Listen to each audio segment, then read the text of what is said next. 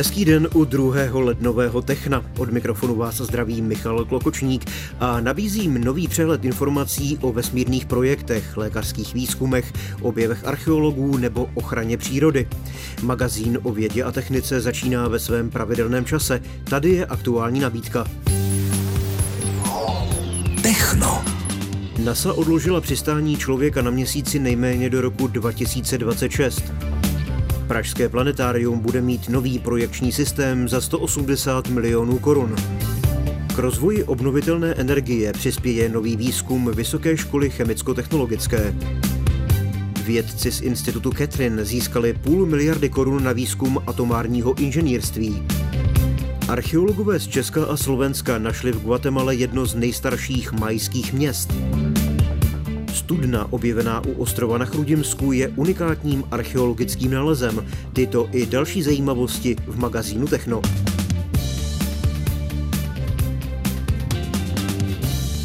Americká NASA o rok odložila mise Artemis dva a Artemis tři, které měly s posádkou zamířit k měsíci, respektive na něm poprvé od konce programu Apollo v roce devatenáct set sedmdesát dva přistát.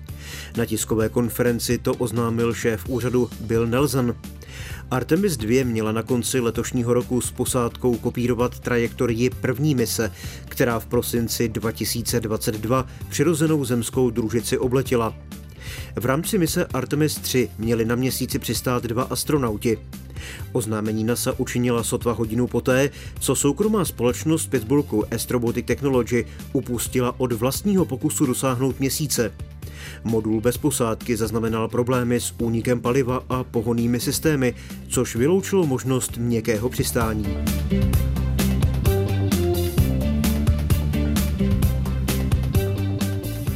Hvězdárna a planetárium hlavního města Prahy podepsala smlouvu s dodavatelem nového projekčního systému. Jedná se o kontrakt v hodnotě sto osmdesát milionů korun. Planetárium v pražské Stromovce by se veřejnosti mohlo otevřít v lednu příštího roku. Modernizace se dočkají i hvězdárny na Petříně a v Ďáblicích. Celkové náklady mají dosáhnout téměř čtyři sta milionů korun. Jde o technologii, která doposud ve světě nebyla nikde použita. Existuje pouze několik prototypů takových planetárií.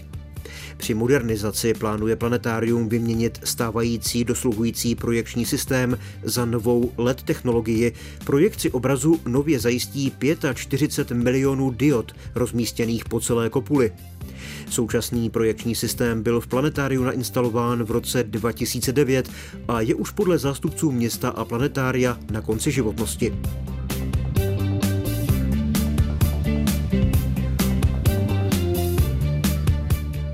K rozšíření kapacit instalovaných zdrojů obnovitelné energie nebo zvýšení účinnosti uchovávání energie, kterou tyto zdroje produkují, má přispět nový výzkum českých vědců. Následující čtyři roky se budou odborníci věnovat celkem šesti výzkumným záměrům. Ty mají přinést řešení, díky kterým budou odborníci schopni upravovat chemické procesy, jež jsou základem přeměny a uchovávání energie z obnovitelných zdrojů.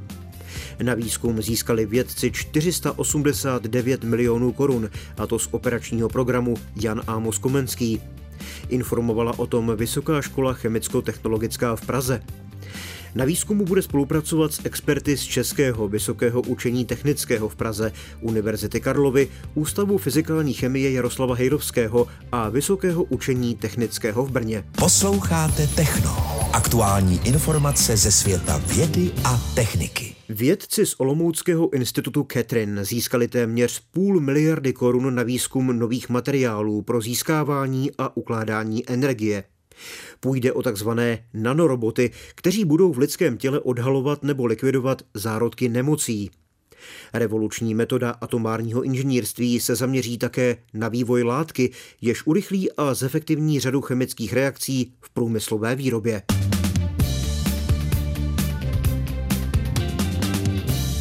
Atomární inženýrství, tím máme na mysli, že vlastně dokážeme řídit vlastnosti materiálu na úrovni jednotlivých atomů. Pokud vyměníme jen několik málo atomů, mohou se zcela dramaticky změnit jejich elektronické, optické, povrchové a chemické vlastnosti. Vědecký tým Radka Zbořila z Českého institutu výzkumu a pokročilých technologií CATRIN se zaměří hlavně na využití revoluční metody atomárního inženýrství v energetice. Stávající litiové baterie, které se používají, mají limitní ukládací kapacitu a velmi obtížně se recyklují. Pokud použijeme atomární inženýrství, věříme, že vyvineme materiály, které budou výrazně levnější, budou lehké, recyklovatelné, s výrazně větší ukládací kapacitou. Atomární inženýrství je ale využitelné taky třeba v medicíně. Takto vyvinuté materiály dokáží podle Zbořila třeba zabíjet bakterie mnohem účinněji než mnohá antibiotika. Cílem výzkumu je podle jeho hlavního řešitele Michala Otípky z CATRIN z Univerzity Palackého v Olomouci vyvinout takové nanomateriály a technologie, které pomůžou třeba lépe získávat a ukládat obnovitelné energie. Ten výzkum je zaměřený na základní výzkum, to znamená zcela nové poznatky, ale to, co chceme mnohem více akcentovat, je také přenos těch výsledků do praxe. Takže to, co bychom chtěli mít na konci, budou opravdu nové technologie, nové senzory, nové látky, které mohou sloužit jako průmyslové katalyzátory, případně nové látky, které budou mít nové biologické účinky. Na výzkumu budou pracovat vědci z Univerzity Palackého v Olomouci, z institutu C E T E C V U T i experti z Přírodovědecké fakulty Univerzity Karlovy. Projekt by měl posílit pozici České republiky ve vědě a srovnat ji s evropskou i světovou špičkou, říká rektorka Karlovy univerzity Milena Králíčková. Pokud tento projekt přispěje k tomu, že budeme mít nové látky, nová antibiotika, tak je to velmi důležitý aspekt pro lékařství nejenom v České republice, v Evropě, ale i ve světě. Výzkum potrvá pět let. Univerzita Palackého s ním uspěla ve výzvě operačního programu Jana Ámose Komenského. Získala na něj téměř půl miliardy korun. Karolína Burdová, Český rozhlas. Vědecko-technické novinky na vlnách Českého rozhlasu Hradec Králové. Kolik je mikroplastů a nanoplastů v zemědělské půdě, kolik v polních plodinách a kolik v tělech hospodářských zvířat? To zjišťují vědci z Agronomické fakulty Mendelovy univerzity v Brně. Zároveň vyvíjejí nástroj, který do budoucna umožní množství miniaturních plastových částic a jejich cestu z půdy do potravin sledovat a analyzovat. Uvedl to Pavel Horký z Ústavu výživy zvířat a pícninářství. Do budoucna by vědci rádi s kolegy z Akademie věd rozšířili možnost analýzy i na lidské tělo. Podle Horkého má být přínosem výzkumu především jeho komplexnost.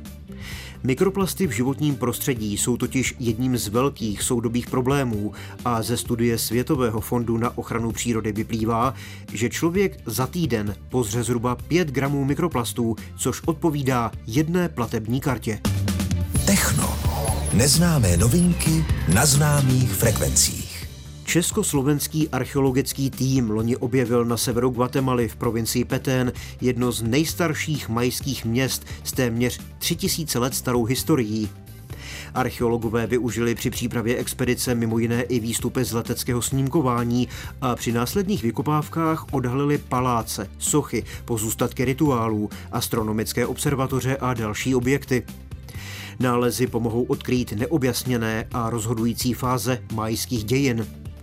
Uvedli to zástupci nadace Neuron, která výpravu finančně podpořila. Sedmitýdenní expedici loni v červenci vedl český průzkumník Ladislav Šilhán a vedoucí Centra mezoamerických studií na Univerzitě Komenského v Bratislavě Milan Kováč. Součástí týmu byla i česká archeoložka Sara Polak, která zkoumá historii v souvislosti s technologiemi umělé inteligence. Techno. Magazín o vědě a technice. Dřevěná studna, kterou v létě dva tisíce osmnáct objevili u ostrova na Chrudimsku archeologové během záchranného výzkumu pod budoucí dálnicí D třicet pět, patří mezi unikátní historické nálezy. Konstrukce, kterou vědci veřejnosti poprvé představili před pěti lety devátého ledna dva tisíce devatenáct, je podle analýz nejstarším pravěkým dřevěným objektem na světě.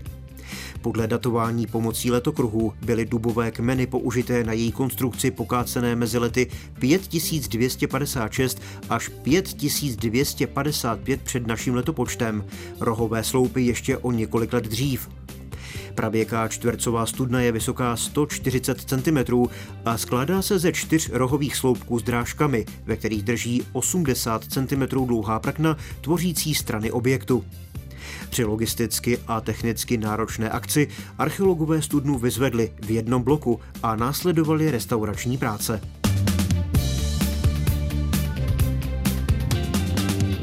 Techna je to pro dnešek všechno. Další zajímavosti vám nabídneme zase za týden, ve stejném čase. Pořad si můžete zpětně poslechnout v archívu na portálu můj rozhlas tečka cé zet. Od mikrofonu vám z Královéhradeckého studia hezké dny přeje Michal Klokočník. Mějte se dobře.